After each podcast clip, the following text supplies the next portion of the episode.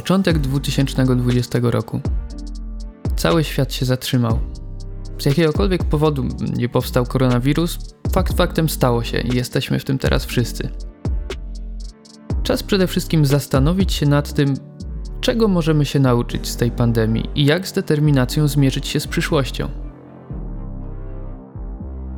Mamy 8 prostych, ale niezmiernie ważnych lekcji, które musimy wyciągnąć z pandemii koronawirusa. Lekcja pierwsza. Jesteśmy bezbronni. Taka globalna burza uczy nas tego, że my, jako istoty ludzkie, jesteśmy słabi. W chwili montażu tego podcastu mamy 79 milionów 800 tysięcy zachorowań na całym świecie, z których niestety nie przeżyło 1 750 tysięcy ludzi. Ludzkość dokłada wszelkich starań, żeby zatrzymać wirusa. I jak się większości z nas wydaje, zwycięstwo będzie już wkrótce. Ale teraz wyobraźcie sobie wirusa, który byłby 100 razy gorszy niż koronawirus. Czy w takim, czy w takim razie udałoby się nam zachować życie na Ziemi w obliczu takiego zagrożenia? Odpowiedź jest jednoznaczna: nie. I łatwo o tym zapomnieć, ale ludzie są słabi i bezbronni. Słowa pewnego króla wydają się całkiem prawdziwe. Dni człowieka są jak trawa, kwitnie jak kwiat polny, Wiatr na niego powieje, a już go nie ma i nie pozna go już miejsce jego. Psalm 103, 15-16. Czego powinniśmy nauczyć się z lekcji o bezbronności? Ważne, aby pamiętać, że nie możemy zapewnić sobie w 100% długiego i szczęśliwego życia, ponieważ są rzeczy i sytuacje, na które nie mamy wpływu i które pojawiają się niezależnie od nas. Trzeba teraz zwrócić nasze oczy ku niebu i w myślach albo nawet na głos powiedzieć następujące słowa.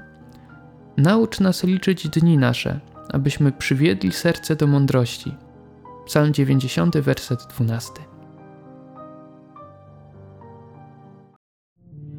Lekcja druga. Jesteśmy równi. Choroba nie patrzy na etniczne różnice albo granice państwowe. Koronawirus to nie chiński wirus, to jest nasz wspólny wirus. On jest na wszystkich kontynentach, na całym świecie. My wszyscy jesteśmy członkami dużej ziemskiej rodziny. Kolor naszej skóry, język, jakim się komunikujemy, nasze zwyczaje nie istnieją dla niego. W oczach świata jesteśmy różni, w oczach wirusa jesteśmy równi. W naszym cierpieniu i w naszym bólu straty ukochanej osoby jesteśmy absolutnie równi oraz słabi i nie mający właściwych odpowiedzi. Lekcja trzecia. Nie mamy nad wszystkim kontroli. Bardzo lubimy mieć wszystko pod kontrolą. Chcemy myśleć o sobie jako kapitanie swojego statku, kowalu swojego losu. Obecnie, jak nigdy wcześniej, możemy kontrolować znaczną część swojego życia.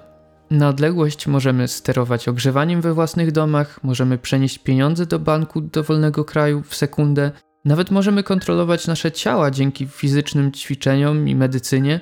Niestety, takie kontrolowanie pozornie wszystkiego może być iluzją, bańką mydlaną, którą boleśnie przebił koronawirus. Wirus pokazał nam, że tak naprawdę mało co jesteśmy w stanie kontrolować. Co próbowaliśmy robić? Uzbroiliśmy się w urządzenia do dezynfekcji i maski domowej roboty. Staraliśmy się zredukować rozpowszechnianie choroby. W tym nie było oczywiście nic złego, ale czy byliśmy w stanie kontrolować sytuację? Najmądrzejszy człowiek w historii powiedział kiedyś: Wiele zamysłów jest w sercu człowieka, lecz dzieje się wola Pana. Przypowieści 19:21. Lekcja czwarta. Czujemy ten sam ból wyobcowania. Niektórzy z Was pamiętają nieprzyjemne nagrania na YouTubie o kolejkach i kłótniach w supermarketach w Chinach? To normalne i naturalne, że chcesz się chronić przed koronawirusem oraz przed głodem, ale czasem dla naszego własnego bezpieczeństwa jesteśmy gotowi oszaleć i całkiem zapomnieć o współczuciu dla innych ludzi. Pragnienie przeżycia doprowadza nas do szaleństwa i prowokuje do przysparzania cierpienia potrzebującym. Słyszałem o właścicielu pewnej restauracji w Neapolu, we Włoszech. który odbywał kwarantannę po pozytywnym wyniku testu na koronawirusa, fizycznie czuł się dobrze, ale reakcja sąsiadów zasmucała go bardziej niż jego choroba. Więcej bólu spowodowała postawa mieszkańców jego rodzinnego miasta względem niego i jego rodziny niż sama choroba. Izolacja oraz wyobcowanie są bardzo ciężkie dla każdego z nas, ponieważ jesteśmy stworzeni do relacji z innymi. Ale podczas pandemii dużo ludzi musiało pozostać w izolacji. Bardzo ważne jest, aby pamiętać, że po stronie wyobcowanych może znaleźć się każdy z nas.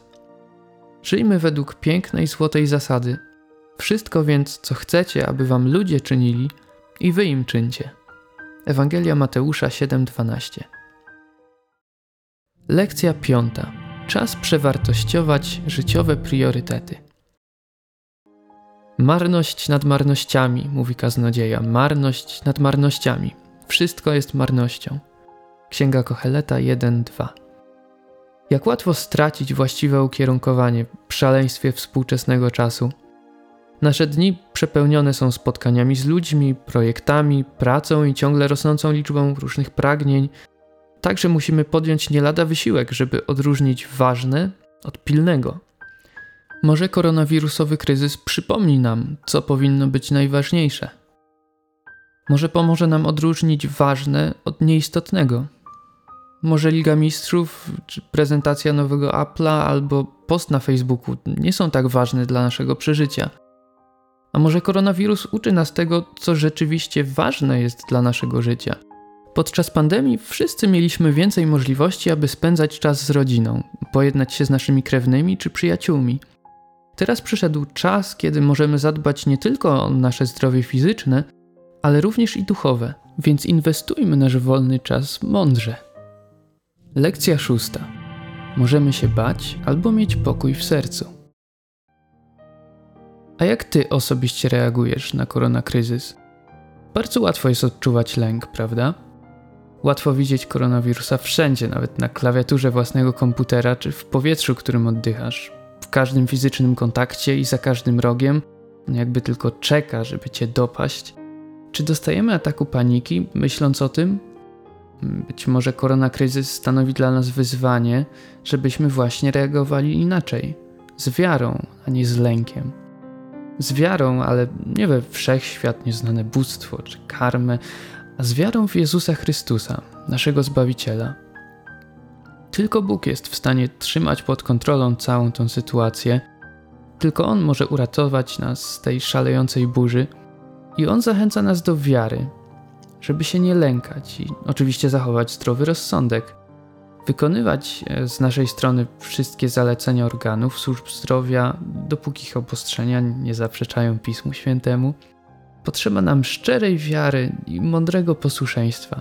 I polecam zapamiętać potężną Bożą obietnicę. Kto mieszka pod osłoną Najwyższego, w cieniu Wszechmocnego przebywać będzie. Będę mówił o Panu, moja ucieczka i twierdza, mój Bóg, Jemu będę ufał. Zaprawdę On wybawi cię z sideł łowcy i od zgubnej zarazy. Psalm 91, 1-3 Lekcja siódma. Potrzebujemy modlitwy. Co możemy zrobić dla polepszenia sytuacji podczas globalnego kryzysu? Często czujemy się tacy mali i nieznaczący we wszechświecie. Ale jest coś, co możemy uczynić. Możemy zwrócić się do naszego Stwórcy, który nas kocha przeogromną miłością. Módlcie się za władze, które odpowiadają za nasz kraj i nasze miasta – Módlcie się za pracowników służby zdrowia. Módlcie się za chorych, mężczyzn, kobiety i dzieci.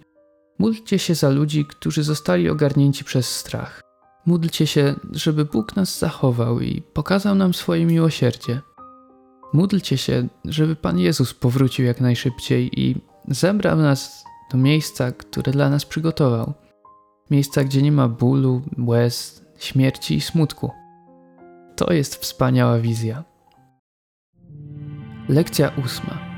Mamy nadzieję. Pismo Święte ostrzega nas o najbardziej rozpowszechnionym i niebezpiecznym wirusie, dużo gorszym niż koronawirus. Wirusie, którym zakażony jest każdy mężczyzna, kobieta i dziecko. I taki wirus prowadzi do śmierci nie tylko fizycznej, ale i wiecznej. Jezus mówił, że ludzkość zainfekowana jest pandemiczną chorobą i ta choroba nazywa się grzech. I w obliczu takiego wirusa, jaką masz nadzieję? Dobra nowina to historia o Bogu, który przyszedł na świat zakażony grzechem. Jezus żył pośród chorych ludzi, nie ubierając kombinezonu ochronnego. Oddychał tym samym powietrzem i jadł to samo jedzenie. I zmarł w oddzieleniu od swego ojca na krzyżu. I wszystko to zrobił po to, żeby dać zakażonemu światu swego rodzaju szczepionkę na tego wirusa, na grzech, żeby wyleczyć nas i podarować nam życie wieczne. Posłuchajcie Jego słów. Ja jestem zmartwychwstaniem i życiem. Kto we mnie wierzy, choćby i umarł, żyć będzie. A każdy, kto żyje i wierzy we mnie, nigdy nie umrze. Ewangelia Jana 11, 25-26. I bardzo chcę wierzyć, że pozytywnie odpowiesz na te słowa.